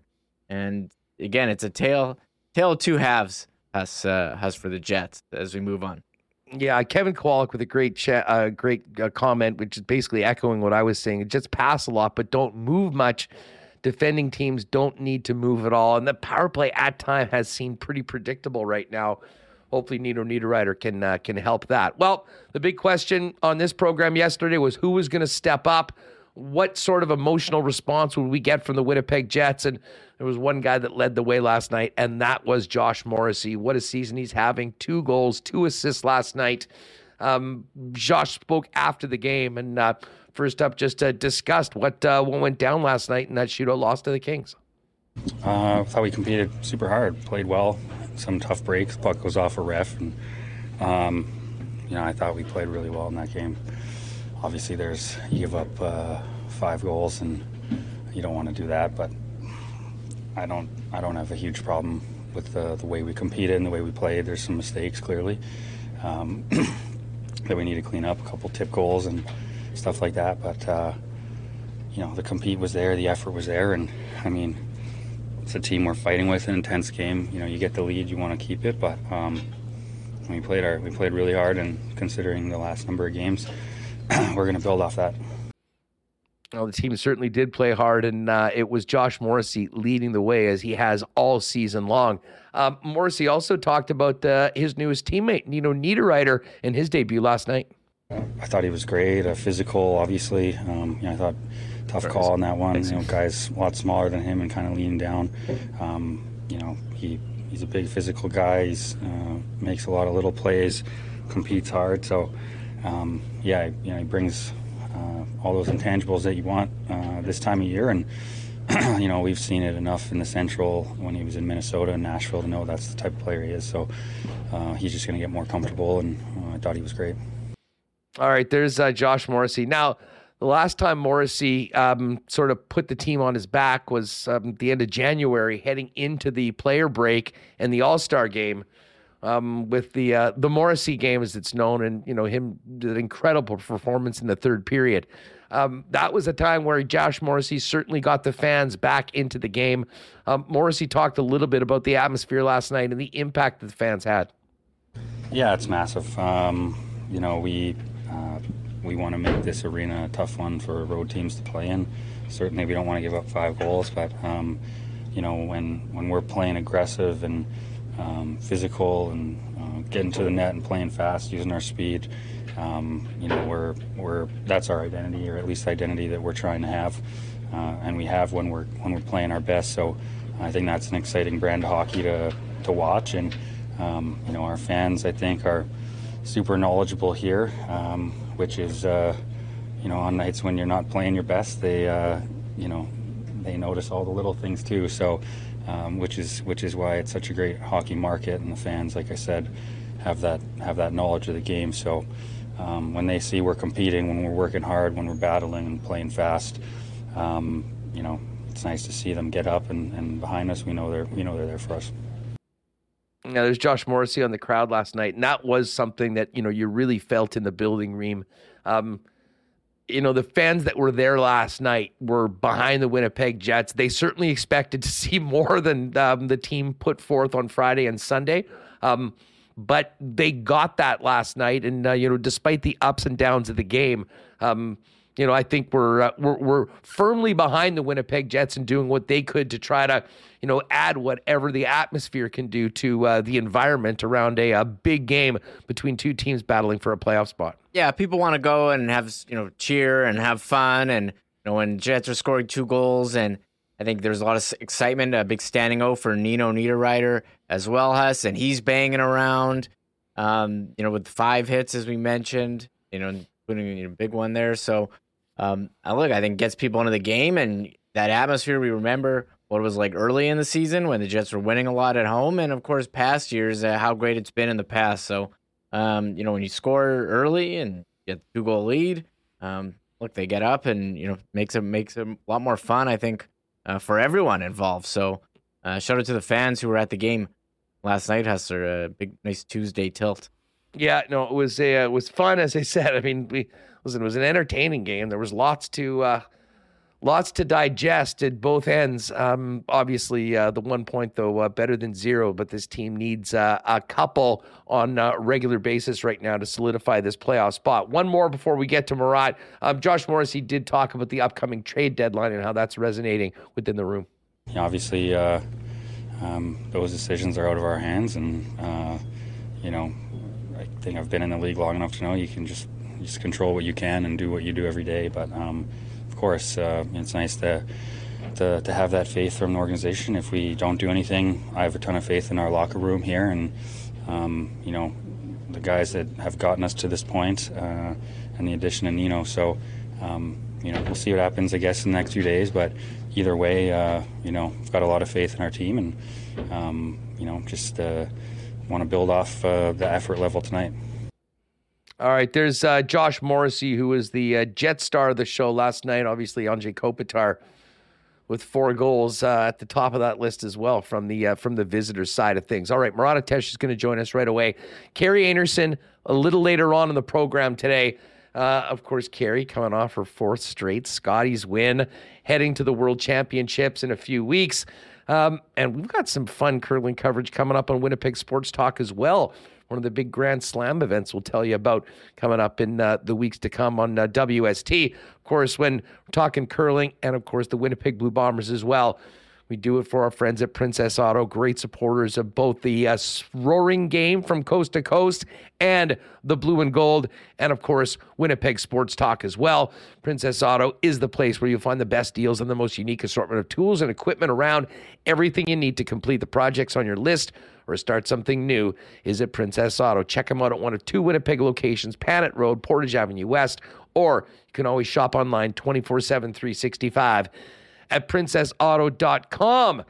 Thirsty, folks? Well, everyone needs water, and when it comes to water products and services in Winnipeg, the family-owned Culligan team has been there for Manitobans for uh, pushing seven decades right now. They've got it all. Water softeners, filters, bottled water coolers, home systems, drinking water systems, and citywide water delivery services and commercial and industrial water products and solutions. Pop down and see them at twelve hundred Sargent Avenue. You can give them a call at two oh four, six nine four, five one eight oh. And check them out online at drink culligan dot com. And while we've got a very busy weekend for the uh, local hockey squad taking on the Oilers in Edmonton and then back in Winnipeg, it's also a busy, busy weekend downtown at the Winnipeg Whiskey Festival, which is presented by title sponsor and great sponsors of ours, Canadian Club. Friday night is sold out right now. Uh, but you can still get in for an amazing evening on Saturday night. And, of course, proceeds from the Winnipeg Whis- uh, Whiskey Festival go to support the Manitoba Sports Hall of Fame. Big thanks to Canadian Club for their support of Winnipeg Sports Talk. And, of course, the official spirit of the Blue Bombers as well. All right, we'll talk a little curling later on with Carrie Anderson. Right now, though, let's welcome in Murat Atesh from The Athletic. And, um, Murat, we were expecting or hoping to see a response from the Winnipeg Jets last night. A little bit more emotion, certainly more impact. We got it, and uh, kind of have to start with the performance of Josh Morrissey, especially in that first period. Uh, what did you think about the way the team came out and the way he, again, was the guy that sort of stepped up for the Winnipeg Jets? I think it finally showed us a Winnipeg Jets team that could come from the right from puck drop and come and do the right things that they'd been talking about for the previous days. I know that road trip had gotten long and things hadn't been successful. That game against Colorado was just awful. They said that they liked some things against the Islanders. That was supposed to be the pushback after Friday was supposed to be the pushback. But last night you actually saw it, and you had guys crashing the crease, like Mark Scheifele hacking and whacking away on what became Josh Morrissey's first goal. But that whole play is Morrissey losing Victor Arvidsson at the line, attacking the offensive zone and crashing, crashing the crease to make that goal happen. His rocket of a shot for his second goal after a really nice pass from Dylan DeMello. I mean, the guy came to play, and he has so many times this season when the Winnipeg Jets need an emotional lift. He's at the forefront of it. So, yeah, absolutely. And then he adds two assists later in the game as well. You needed a fifth point from him if you were going to get a win last night if you were the Winnipeg Jets. Yeah, um, you know, going into the game, and obviously we've been talking about it with fans for the last couple of days heading into last night. Um, we wanted to see a result. We wanted to see a response from uh, the team because they'd seem uh, like, from my perspective, it seems like this is almost has been like a crisis of confidence. And I'm not sure that last night completely erases everything, but it is a start. And in some ways, playing the way they did, but not getting the full two points, I think shows just how committed they need to be every shift, every period going forth, because essentially the playoffs are on right now in the West and right now in the Central Division for the Jets. And nothing is promised to anybody. Good first half, who cares? You're in, you know, tied for that wild card spot. Um, you know, it's it's going to be that way. And you can play a really good game for ninety-nine percent of it. Or heck, you could even, if you wanted to give the credit to the Jets, despite giving up two two-goal leads, and say they play close to the way that they want to, well, sometimes you don't win, even when you're doing that. And that's the situation that Winnipeg is in. They have to stay playing exactly that way and better if they're going to turn that into a win. Um, I don't really fault them for a whole lot of the their their misery last night. There are some plays I like, some plays I didn't like, but it was a huge step forward where I would actually look at that. You know, they said after the Islanders game, hey, there's some things we liked, and, you know, maybe to their expert eyes, there were things to like. For me, it took last night to actually kind of get on board with that and say, well, there are pieces of Winnipeg's game that could be successful. They just need more of that. Yeah, I'm with you. I was in the building on Friday and Sunday, and there wasn't a lot to like. I think we can all agree on that. And Bones himself said, you know, coming back into the practice on Monday, um, that, you know, he didn't want to say something that, you know, he was hot right there. And, you know, there was a, there's a lot going on around the hockey club, but it has been an interesting departure from, you know, the bonus that we heard for the first forty-five to fifty games. And I think, Murat, I'm interested in your perspective on this. It really does seem to me that the way Bones has changed his tone and maybe tackled the problems of the club, at least publicly, a little bit differently, I think also speaks to just where the headspace of this team has been over the course of this slump. I mean, I have time for that. And, you know, in your last question, Huss, you referenced confidence. And when things are going poorly for the Jets, man, does it look like they're not a confident team. And you could see moments over the weekend where guys who usually make plays like automatic would look up, seem to scan the ice. They didn't see what they wanted. Their feet stopped moving. They pass into nowhere. Like there, there are plays that the Winnipeg Jets make routinely for the first forty, forty-five games of the season that, you know, over the weekend you didn't see. And for me, confidence probably has a lot to do with that. Now, of course, Friday, look at the, you know, the Bronx cheers, the, you know, the, the tension in, in the crowd as well, all of that sort of stuff.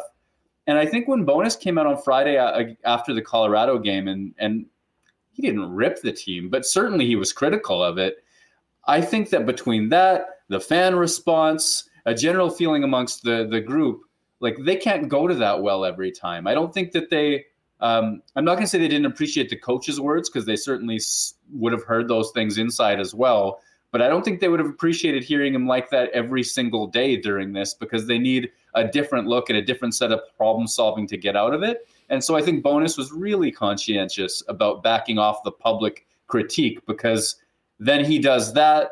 All of the papers and myself write the negative article, all that sort of stuff. And the cloud builds and builds and builds. And I think that they just need to let some error out about that whole negativity. Now, um, in the uh, in the background, well, maybe not even the background, right in front of our face, the uh, National Hockey League landscape is changing every ten minutes, it seems, with another big deal. Two, three weeks ago, I think we all thought that this was going to be a very aggressive team that looked to add and give themselves the best chance to, to really compete and make some noise in the playoffs. I'm not sure that that's entirely changed, Murat, but I have to ask you, what do you think the recent struggles of this club, how has that resonated within the general manager's office? And has that maybe changed the way they're looking at this deadline, considering the way the team is played, which unfortunately is somewhat similar to other seasons' second half swoons? Yeah, I mean, oh, to be a fly on the wall oh. in Chevy's office right now, because the tension has to be building. I think I think at the end of the day, the decisions are the same, but the emotions around them are going to be so complex and so heavy, because the biggest the biggest thing that you look at if you're looking at roster building for the Winnipeg Jets is twenty twenty-four and all of the misery that could theoretically come with that. We've talked it to death, U F A eligibility for Scheifele, for Connor Hellebuck, the guy that is probably why they're where they are for how many of the last several years. Um, for Blake Wheeler as well, Dylan DeMello, Brendan Dillon, I believe. Uh, and then, of course, Pierre-Luc Dubois has the eligibility to join them if he's not traded or extended before then. So there's a lot going on, which essentially, to me, makes this the last push. Because you, if you get to next year and you have these pending unrestricted free agents, you're not going to walk them to free agency without doing something. I mean, the decisions have to happen now. And that's why Nino Niederreiter is valuable, because he helps this year and next year. I don't think you can go pure rental unless you really believe that you're going all in this season. So, okay, they play well for the first half of the season, and that makes sense to do. They've shown a willingness to spend to the cap many times. And despite what the reputation is, during the season, Kevin Cheveldayoff has made trades every deadline. He's willing to add all of that. He's done that before. And then this this crumble, this this thing that's going to give fans flashbacks to last year uh, at worst, or maybe twenty nineteen at best, where they stumbled down the block and then they had to play against Saint Louis, who was on fire, and all of a sudden a good season goes all for naught. I mean, I still think at the end of the day, you look at twenty twenty-four and what's coming and you say, well, we've got to add to the best of our ability. We have to use the cap space that we have. It's just a much more difficult proposition. And maybe there's a couple of your top prospects you're not willing to, to to give away, but I still think they have to go for it, or else what happens next? You know, I mean, I, I, I will admit, and I've mentioned this on the show, I wasn't sure that, you know, the recent play of the Winnipeg Jets might add a whole nother option for management going into the deadline that we wouldn't have even considered two or three weeks ago. And that was, you know, maybe taking advantage of the market right now to really make a, a move that's not just adding to the core, but essentially significantly shaking up the core, potentially with one of those players that does have an expiry date at the end of their contract. And um, I mean, the prices, I'm sure you've noticed that. I mean, there has been some massive, massive swings around the National Hockey League. And with all of those players gone, although many of the assets already traded as well, I mean, I did wonder aloud if maybe Kevin Cheveldayoff was thinking about taking a very different route coming into Friday. Um, I'm not sure whether they would ever admit to that, and I guess we'll find out what happens come Friday. But um, this was a situation that I didn't think we'd be talking about even a possibility two or three weeks ago.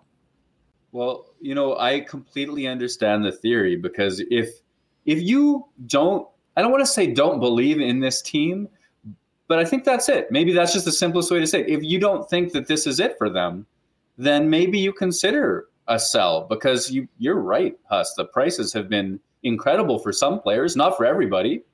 A second for Niederreiter is a great bit of business if you're the Winnipeg Jets. Big but time. A lot of what the, you know, the Timo Meier, that's a fair value there. Uh, Tanner Jeannot, I mean, imagine that. So many of the other players that you've seen moved. So if you're thinking to yourself, okay, well, Pierre-Luc Dubois is probably not going to sign here this summer, or not a long-term deal anyway. That's something we've got to sort out. Can you completely shift the foundation and use, well, hey, you know, at least Timo Meier, or kind of in the range of Timo Meier, as the baseline for a deal? I mean, you know, it's one of those things that you hear speculated speculation about. And, um, you know, it's something that, like, I've asked people about, to be completely honest. I've, you know, I, I've asked people like, hey, this sounds a little bit silly, but could that be something that's on the table? And of course, I, you know, I haven't been able to, you know, uh, I don't know yes or no on either way, but um, it's one of those things that becomes a conversation that you have. I don't anticipate it. I don't think that that's what's going to happen, but If the if the Jets know more than we do, when they decide that a problem is kind of within the room, or the call is coming within the house, so to speak, well, then it's on them to take care of business that way. Well, I, listen, I mean, I think it is fun for us to talk about, but I don't think there's any way that those thoughts could not at least be considered by the team where they are right now. Because, I mean, while the first half of the season was great and it's been ugly lately, um, everything that Kevin Cheveldayoff does this season also has the background of the impending changes that are inevitable here with this team. And um, as I said, I, I mean, I think I'm sort of with you. I mean, I don't think we'll see any earth-shattering moves, but I got to tell you, the way the team has played, I think, has almost forced them to consider it. And I mean, maybe in some ways it foreshadows more movement when we get to uh, get to the off season. As far as the trades go, I've been wanting to ask you this for the last couple of days, and I've been looking forward to you for it to come on, because we've seen a ton of players go, and we can't go through all of them.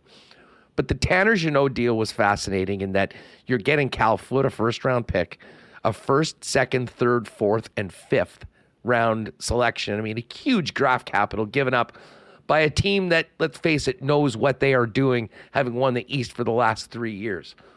What does that say about the game right now, and how important those physical, gritty players, to, for lack of a better term, are at playoffs, that Tampa was willing to give up that sort of a haul for Tanner Jeannot?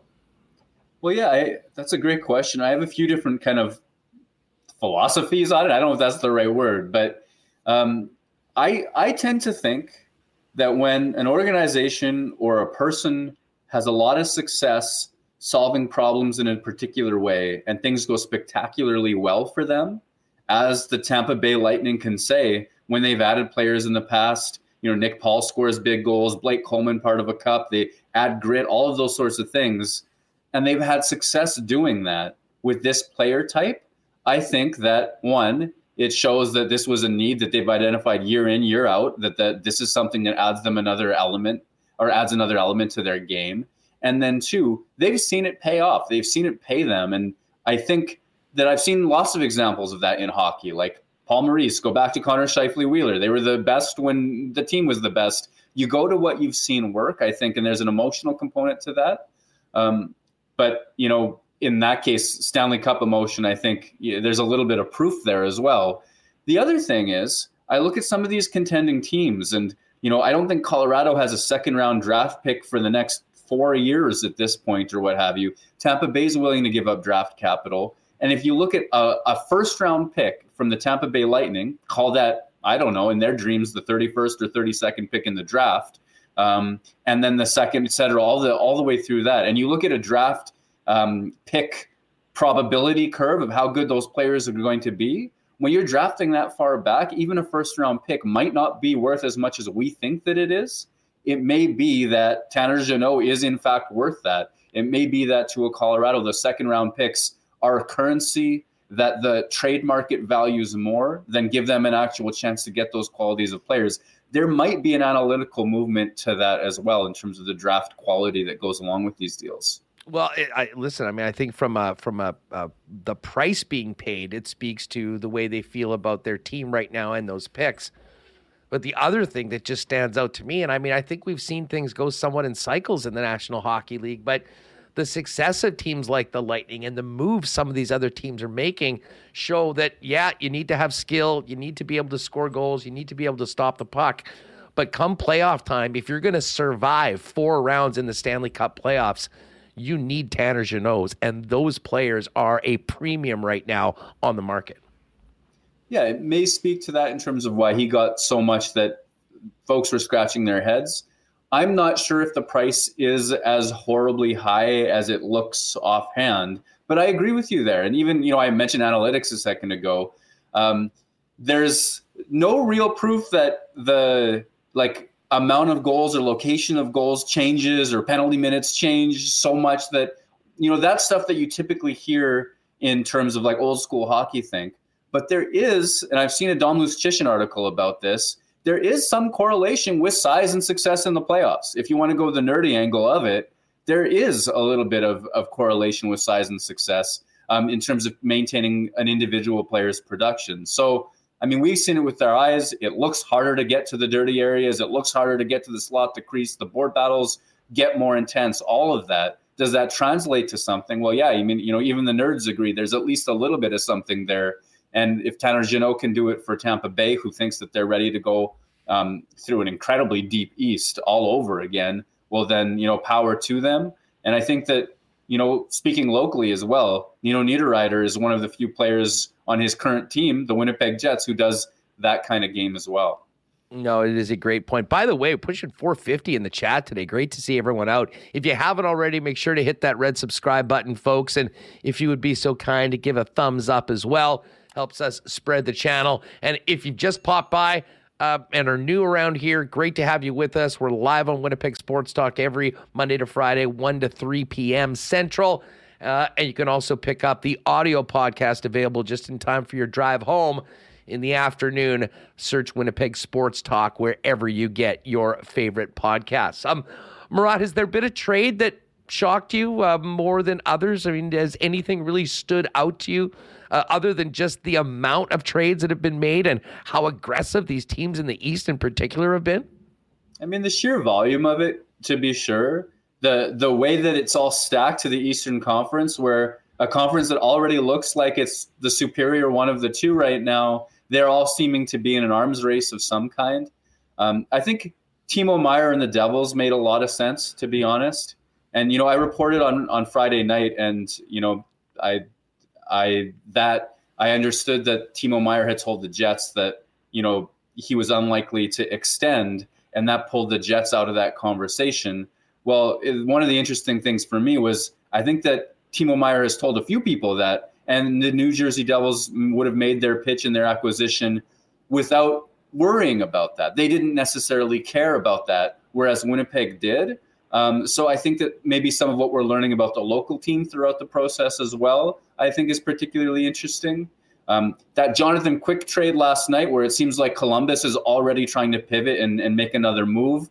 Maybe that's a trend that we should all be paying attention to, is how much of this stuff is happening early so people can wheel and deal with the assets that they've acquired in the days between their initial move and the deadline itself. No, it is a great point. And I mean, I've been joking with Reem. I mean, the guy that's the most rattled about all this is James Duthie and the guys that are going to need to be tap dancing for eight hours on uh, uh, on Friday as they do their extended trade deadline coverage, um, because so many of the players that have been on this list have already moved. But I'm not sure that we won't see another flurry. I don't think it'll be as big names and as uh, maybe as impactful players, but it still seems that there's a lot of work being done. A number of teams have made multiple trades, and we're hearing that these G Ms aren't finished yet. Yeah. I mean, Rick Bowness made the same joke essentially today when we were just talking to him that, you know, the, the guys that are doing the T V hosting on Friday, they're, they they hate this. They'll be running out of out of things to talk about. And um, I don't think that there'll be nothing to talk about, that's for sure. But with enormous names off the board, Timo Meyer, Patrick Kane, you go down, right? Um, the the only obvious one, I suppose, would be Jacob Chikrin, who – Um, is is a huge name on defense with time on his contract yet. That's that would be an exciting moment. And then, hey, maybe there's some surprises that we don't know about as well as these teams get creative and get desperate in an attempt to build things up before deadline day and deadline hour. Chikrin's retiring as a Coyote. We've been talking about him for a year and a half being traded. He's never getting traded, folks. Let's uh, let's move on on that. Obviously, I'm tongue in cheek. We'll see what happens. Um, hey, before we go, you mentioned talking to Bowness. First of all, how was practice? What did it look like? What uh, what were you? What was the vibe you were feeling while uh, observing the uh, the squad back on the ice today? Yeah, it was interesting. I mean, the the intensity was maybe not as much as yesterday and the day before kind of business. I think that, you know, it wasn't a day off by any stretch, but there was a lot of special teams work. There were some rushes. Rick Bowness said that his focus was just on different ways to get the puck moving and then getting it to the net. Um, special teams, it was interesting. The power play didn't look particularly dangerous, even in practice form. Uh, Rick Bowness was asked about that. He said, well, also, guys, we're not trying to shoot through the shin pads of our own players. We're focused more on the puck movement. But it was kind of interesting to watch as, you know, as the various units didn't light it up, so to speak. Um, but I think it was just them, again, trying to focus in on the get the puck to the net, get the puck to the net message and hammer that home, which has been the focus of the last few days. And finally with, you know, Scheifele hacking and whacking on the doorstep, Morgan Barron doing the same thing, Nino Niederreiter, you know, cruising through the slot, boxing out, doing all that sort of stuff. You started to see that from the Jets, and they got paid for it. They scored because of it. Um, last night. So I think that continues to be the message from Rick Bowness. Uh, what uh, what was the message after practice? Uh, how was uh, how was Bones feeling, and uh, what uh, what did you guys gather from uh, the head coach coming off uh, the shootout loss last night? Yeah, I think that the you know they're taking positives. They believe that there were positives there. Um, there's some construction going on in a neighboring room, so I can sincerely say I didn't hear every word that Rick Bowness said. um, But, uh, but yeah, you know, there was some discussion of the trade deadline where, you know, he just reiterated faith in his players. And if somebody does come in, then great. But, you know, that that sort of that sort of talk as well. Um, Mason Appleton is being evaluated today. So further updates as to whether he's short term or long term or what have you, they're going to learn that soon. Uh, Pierre-Luc Dubois day to day. So still possible for the weekend. Yeah, well, and listen, I mean, uh, I, I think it speaks to whatever Dubois is dealing. I mean, for him to miss a game of that magnitude last night, um, I'm not sure we can count on him getting back right away, but it sure would be nice to see him in a lineup when they will certainly need him going up against the Edmonton Oilers in those back-to-back games on Friday and Saturday. Uh, looking forward to having your colleague, James Myrtle, on the program tomorrow. We'll be uh, talking a little bit about, uh, obviously, his thoughts on the Jets and the rest of the league, but very busy week for you and the athletic team going into uh, into Friday, huh? Yeah, absolutely. I mean, have fun with Myrtle. And so much so much has happened, so much is uh, to be written about all the trades. But there's kind of one plug I, I want to make. You know, I know folks want the rumors and the trades, but today I, I put out a story about kind of a behind-the-scenes day in the life of Dylan DeMello the day he got traded for Erik Karlsson. And you'll remember that Brendan Dillon was also a Shark at the time. Well, it turns out that they were good buds. And when Dillon needed some, when Dylan DeMello needed some help on the day, Brendan Dillon was there for him. And the two of them talked to me both about just the complicated emotions that go into that. And if you like behind the scenes stories of, you know, what happens to the dog, the furniture, how did you find a place to live, all that sort of stuff, that's up at The Athletic today, and, and I hope folks check that out. Cannot wait to read it, Murat. Thanks so much. Uh, enjoy the next few days. Uh, never a dull moment around this hockey club, and uh, we'll catch up next week when the dust is settled on this trade deadline and the team hits the road. Right on, Huss. Good talking. Thanks so much. There is a Murat Atesh of The Athletic. Make sure you're subscribed and check out all of Murat's great work covering the Winnipeg Jets at The Athletic. All right, we are going to talk to the queen of Canadian curling, Carrie Anderson, coming up in just a second. We will cheers Carrie with Winnipeg's favorite local brew, the nineteen nineteen from Little Brown Jug. If you haven't already, pop down and check them out at William Avenue in the Exchange. Just an amazing place to meet friends for a couple of great beers, Winnipeg's finest. And, of course, you can pick up the new beers in the Good Times Variety Pack at your local Manitoba Liquor Marts or beer store, nineteen nineteen and more, wherever you sell great beer. And uh, if you're looking, you can usually find nineteen nineteen on tap at most fine bars and restaurants here in the city of Winnipeg. And a big hat tip to our pal Nick and Nick and Nikki D Q for their great support of Winnipeg Sports Talk. Four locations in Winnipeg and southern Manitoba, the D Q in Niverville, D Q Northgate, D Q Polo Park, D Q Saint Anne's. Pop by, grab a flamethrower burger, maybe some chicken fingers, a blizzard too. Great take-home ice cream novelties. And, of course, if you've got a party coming up, how about an ice cream cake or maybe even a D Q blizzard cake to uh, spice up the festivities? If you do want to order a custom cake, hit them up on Instagram at D Q Manitoba. They'll make it for you as however you want, and it'll be ready to pick up quick and easy at any of the four Nick and Nikki D Qs. All right, we will get to what's happening tonight in the National Hockey League in a minute on the Cool Bet Lines before the top of the hour. But right now, let's welcome in, fresh off her fourth consecutive Scotties Championship, Carrie Anderson. Four in a row, Scotties champ. Carrie, what's going on? Welcome back to Winnipeg Sports Talk. Oh, thank you so much for having me. I'm so excited. You know, I mean, I remember we spoke last year after your third straight, and it was a very different one just because of everything we'd been through the pandemic. But uh, how does it feel? I mean, it's somewhat old hat, but I'm sure this never gets old.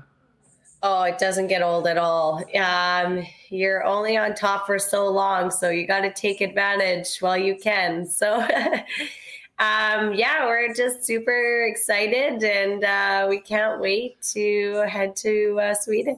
Well, uh, let's go back to last week in Kamloops. I mean, you uh, came in as the three-time defending champs, but man, it was an incredible field. Um, some would say the best field that they've ever had. Um, you rolled through the round robin, took a loss early on in the playoffs, and then never lost again. I mean, uh, when you look back, I mean, what will you remember about the journey that your team took to the final and then obviously winning it? Yeah, we did uh, the same thing last year. Uh, we don't like to go through this thing undefeated. um, it's definitely better to lose a game early, but we didn't think that we would go undefeated through this. It's a very... Uh, Uh, tough field, and uh, it was definitely uh, one of the hardest that I've ever played in. So, um, yeah, I'm uh, extremely excited that we could be in the record books for four in a row. Well, you know, um, obviously you guys did make history, and I mean, what a final. I mean, for Manitoba curling fans to have your team on the verge of history, Jen Jones and the incredible resume she has, I mean, you're not unfamiliar foes, but when it comes to curling in Canada and right here in the heart in Manitoba, this was uh, this was the final I think that a lot of people wanted to see, and man, it delivered on both sides. Yeah, um, I heard the viewer um, the viewers of this game were it was pretty high, so I think this is what a lot of people wanted to see as well. Uh, two Manit- Manitoba teams going at it in the Scotties final, and. Uh, Yeah, it uh, it was a great uh, it was a great game um, up until the ninth end, and uh, yeah, we um, we felt very very much in control that whole entire game, um, and we were playing really well. So uh, and so were they, but uh, yeah, it was uh, the ninth end was the turning point. How um how how is this one different than the other three? Um, and certainly maybe speak to the fact that you guys are getting a little more used to playing in front of fans again. Yeah, uh, this one's definitely different that we had uh, all of our family and friends there, uh, just like in Moose Jaw. So uh, it was a pretty, pretty special moment. And uh, yeah, it was uh, um, one of the best ones, I would say. And, you know, when you win your fourth in a row, um, to be up in the records with Colleen Jones, um, this is something I never, ever thought that uh, myself and my team would accomplish. And uh, to do that is, uh, it's pretty amazing. Well, and you did it um, by beating Jen Jones, one of the greats of all time in the game. Um, you know, being a Manitoba rink, you've got an incredible history with Jen. And, you know, we were talking off air beforehand. I mean, it took some hard lessons for a long time to finally get over that hump. I mean, what's it like playing against Jen? And maybe give our listeners a little bit of a, a background into, you know, how many hard nights you guys had against her teams in the past. And obviously, I'm sure that makes it even more sweet to take it down in such a fashion in the biggest event of the year. Yeah. Um, I've uh, had a hard time beating Jen over the years. It took me like twenty times to finally beat her. So, uh, but she's, she's one of the legends of curling, and uh, um, watching her um, win numerous times is something that I knew I wanted to do too. And to do that, I knew I had to work um, hard, and um, she set the bar high for us Manitobans. Uh, if we wanted to beat her and get out of Manitoba, we had to uh, to work hard for it. And that's what myself and my team have done over the years. And um, that final kind of brought me back to two thousand eighteen when uh, her and Shannon beat us in the in the final. So uh, uh, I had to uh, think of payback. Except well, for Shannon was on my team this time. No, don't. I mean, you mentioned Shannon. I mean, uh, tell us a little bit about the the contributions of the the other members of your team. I mean, obviously, sometimes we focus on the skip, but I mean, you guys have such an incredible team. And going into this year with all of the shakeups around and the movement, your team was the one that stayed together. And uh, it seems like you guys have not missed a beat at any point this season. Yeah, we, uh, my team is just absolutely unbelievable. Um, the work, work ethic that we all put into the game and on and off the ice, and, um, Brianne being pregnant and just like, oh, just being a machine out there. It's uh, pretty amazing to see. And Shannon's just a overall like shot maker. Um, her energy she brings, uh, her positive attitude, um, and Val is just, she knows the game so well. She's uh, re- and supports me in every single way that I need. And uh, she's an awesome shot maker too. So um, yeah, when this team formed, uh, I knew we'd be good. Um, and I knew that we, uh, we all had the same goals, and um, we just, yeah, just had to keep putting in that hard work. You had a team that, I mean, when you brought them, everybody together, I mean, everyone had skipped before. And I think there was a lot of people that wondered how this would work. What are the keys to the continued success of you guys as teammates and working together in the unit that has, well, done it four times in a row now? Well, the thing we, we, we aren't, we don't get complacent. We don't just say, oh, okay, well, or like we're winning, whatever, but we still like, we still work hard at it, and we always want to be the best. And we think of ways um, and different strategies and things like that that we can implement and uh, uh, to make us even better. So um, we're always striving to be the best. And um, yeah, and I think that's what makes this team so special. And I know a lot of people didn't think that uh, four skips could come together, but you're seeing it a lot now. You're seeing skips go to thirds and things like that. And I think we kind of started a a trend. Yeah, well, I mean, listen, uh, it's, we always talk about sports, pro sports becoming uh, somewhat of a copycat league. And if you're going to copy someone, copy Anderson's team because of what you guys have done so far. Hey, you mentioned Brianne. Um, I mean, you're a mom. What must it be like to be playing at that stage of pregnancy? And uh, how impressive was her performance and what she did for your team, despite dealing with a lot of things off of uh, off the ice? Well, I haven't played pregnant before, but uh, I'm sure it's very uncomfortable. Um, and Brianne was amazing. She never complained once. She just push through any type of difficulty she was having, any, because she, we never heard a complaint from her. So um, she played outstanding all week, and I gave her my M V P award um, after the game because I think she was the most valuable player on our team, and she deserved that award. Carrie Anderson's with us, fresh off a fourth consecutive Scotties championship. How was uh, how was Sunday night in Kamloops? What did you guys do to celebrate? Uh, well, we had so much paperwork to do afterwards, and by the time we were done that, it was like almost eleven o'clock. So we went and met our family for a couple of drinks and uh, some appies, but then we had to catch a flight at four o'clock in the morning. Oh, yeah, yeah. We didn't plan that very well. No, so no, uh, you, you should was, be used to this by yeah. now. Late flight the next day on Monday. I know, right? What uh, what paperwork do you have to do after winning?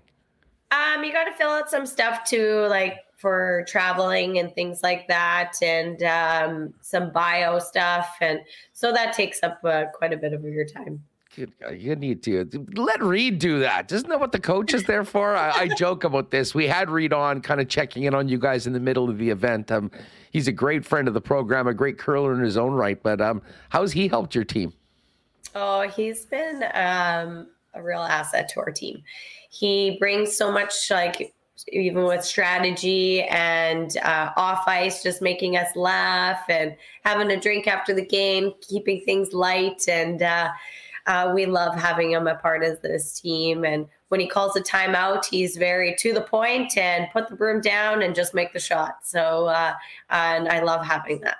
Now, Carrie, I uh, remember in your um, interview with, I believe, T S N after you won, Um, you'd mentioned that you've never been to Sweden. Um, another run at the Worlds. I'm, I'm sure that's exciting right now. That um, you know, now that you know you've done this, you've sort of been there before.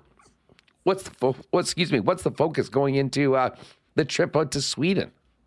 Yeah, we haven't been to Sweden, so we're super excited to go there and uh, have our family and friends friends in the stands. And um, we right now our focus is. Um, We want we want to um, bring gold back to Canada, and that's uh, something we're striving for. So um, I know we're going to have to um, be really good when we're there because there's so many great teams.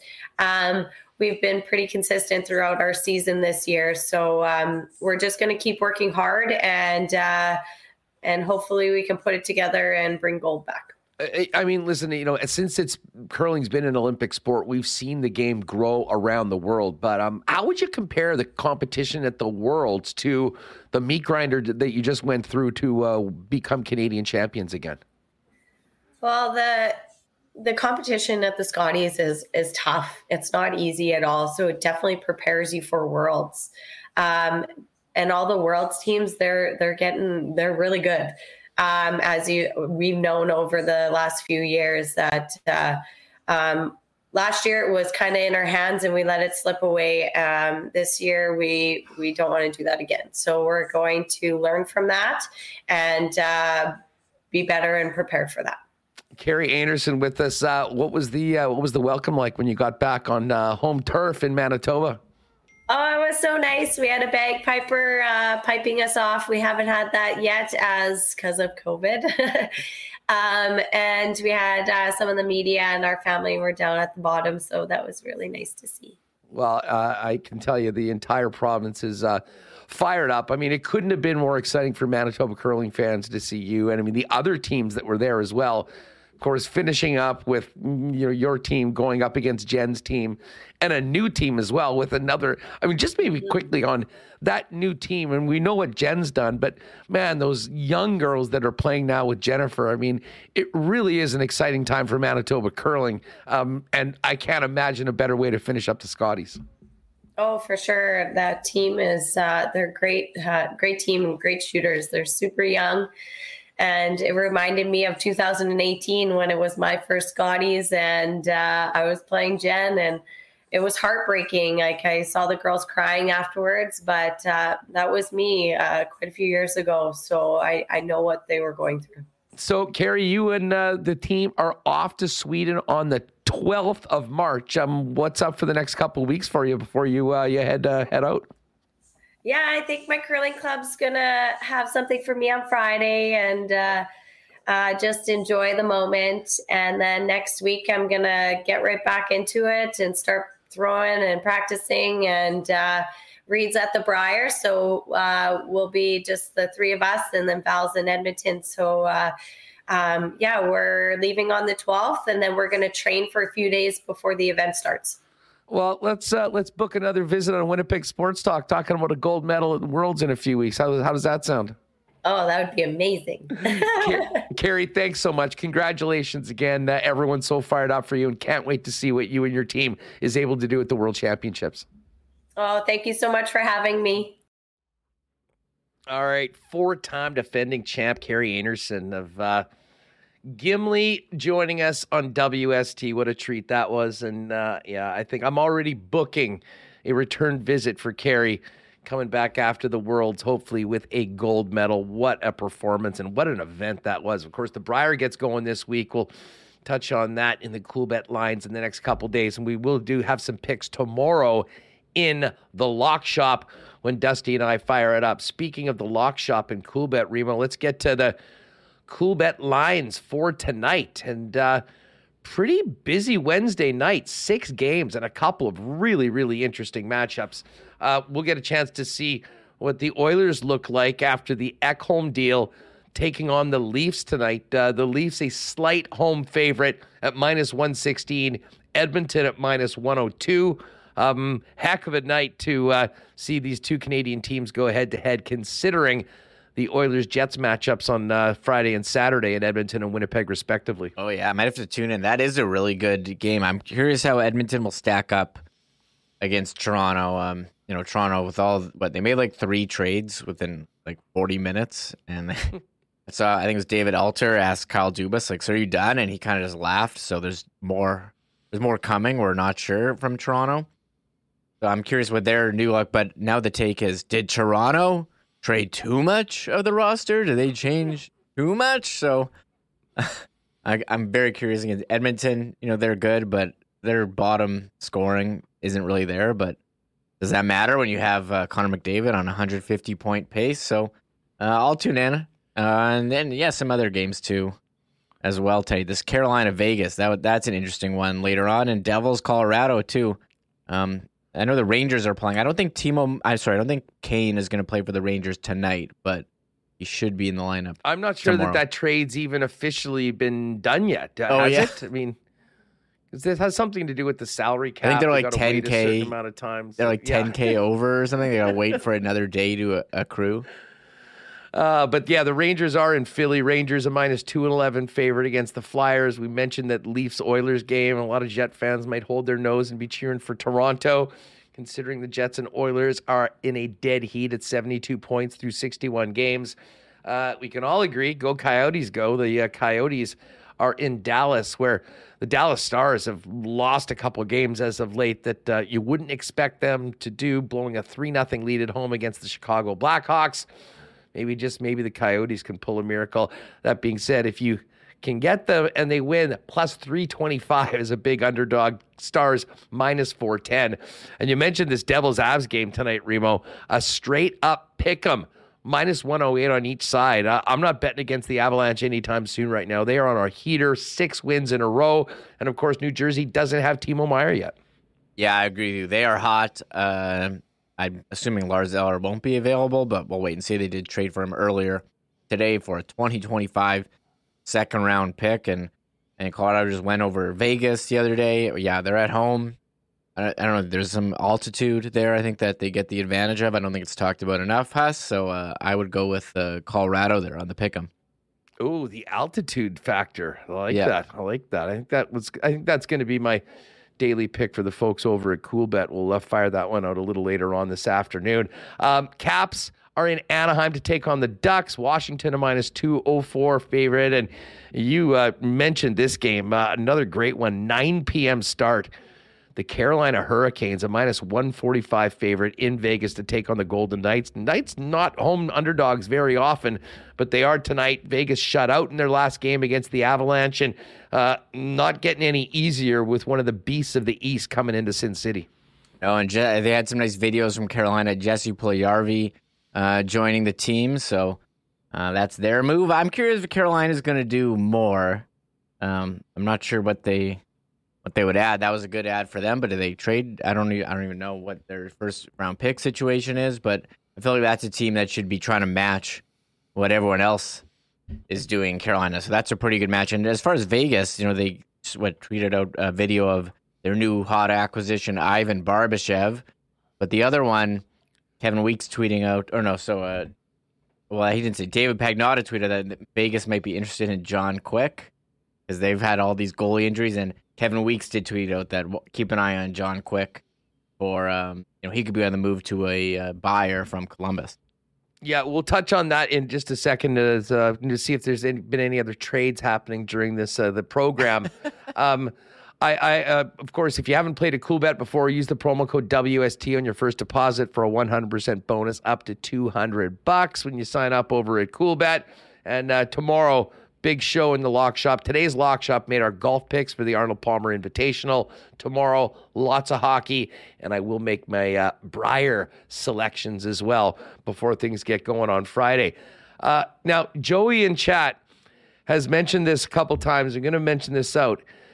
The uh, the champions of the Power Toboggan Racing in Beausejour, Manitoba this weekend. I'll be I'll be honest. I am not familiar with power toboggans, Remo, but I have to admit I'm uh, I'm somewhat intrigued. That um, is essentially like a sled on a toboggan, or uh, no, how exactly I think, does I think that it's work? Just like a snowmobile, isn't that what it is? That's what it looks like to me. It has this sick name, like Power Toboggan, and I thought I was gonna be like see.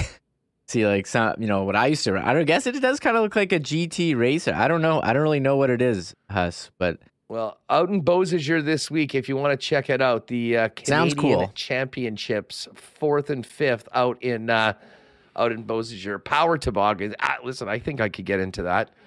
Maybe, we could, maybe they could hook Ooh. us up. We could do a Huss versus Remus Power Toboggan race at some point for some W S T content. Oh, my God.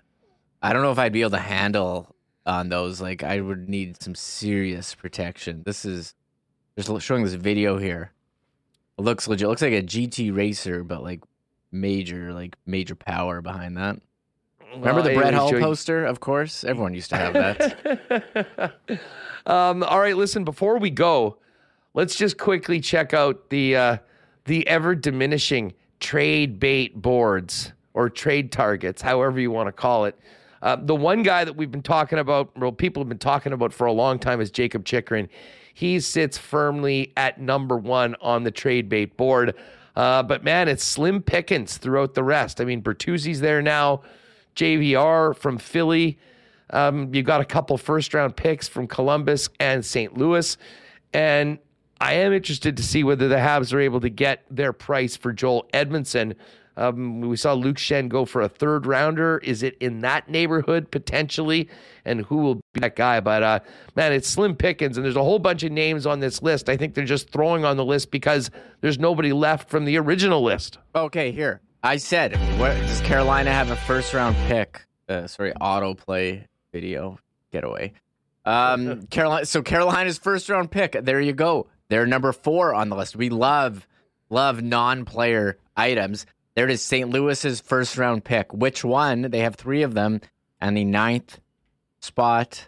Uh, any other? Is Arizona's cap space going to be on there at any point? I don't see that on there. They've, it's been used up a lot. Uh, we did have Kulikov and Klingberg held out. Kulikov's in at number twenty. Uh, and is Klingberg on there? I'm not sure. Um, some other notes. Uh, Max Domi comes in at eleven. He's mentioned here a lot. Kevin Weeks said, you know, there's a lot of teams interested, but maybe he signs an extension because it's worked out so well for him in Chicago. And Chicago does actually need to field a roster. They can't just, like, put out nobody and lose games. Um, Dylan Larkin, I don't know if he was on before, but, yeah, he signed today. Uh, was sixty-nine point six million dollars yeah, contract. eight point seven a year A A V. Yeah, and so then there are people in chat saying, well, that would be comparable for Dubois. And, like, I haven't looked closely, but I would think would be somewhere around there. And I said, you know, Dubois, you know, for the first forty games, like he was like a ten million dollar player, but his last twenty has not been as good. He is, um, you know, he's been injured right now. I don't know how much that affects things, and we'll have to wait and see if he's even in the lineup for the next game. So that was one. Um, as far as goalies, yeah, Cam Talbot in, in Ottawa is the highest goalie. Well, maybe Quick should be on that yeah. list now. They need to update it because then and they, you know, there have been a number of reports. You just mentioned this that the Kings or the Blue Jackets are going to try to do right by Jonathan Quick. Uh, but man, with that salary, we know how tight many teams are when it comes to cap. I'm not sure whether they'll be able to pull that off. I'm just over at Daily Faceoff and checking out Frank's okay. trade target lists. Gotta compare and it's interesting. Them. A guy I don't think is on the T S N list, but is number three on Frank's. And actually, I guess technically number two after Gavrikov was uh, was traded is Kevin Hayes of the Philadelphia Flyers. Three more seasons at seven point one four two. As much as he likes being a Flyer, I can imagine that Hayes might love the opportunity to go somewhere, play in the playoffs, and maybe get away from torts as well yeah. in the, uh, I know in the, the process. J- the Jets like guys with term, uh, so let's bring him home, Kevin Hayes.